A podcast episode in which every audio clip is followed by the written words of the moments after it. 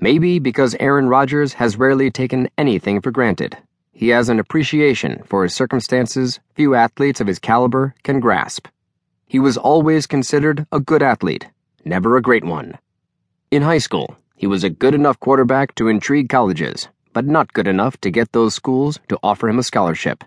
And after college, after setting the Pac 10 on fire for two seasons at the University of California, his descent down the 2005 draft board is still the stuff of painful legend.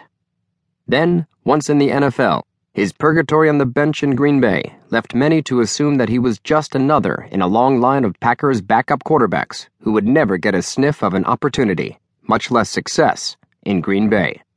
But every time, Rodgers accepted the circumstances, worked hard, and bided his time, knowing his opportunity would come.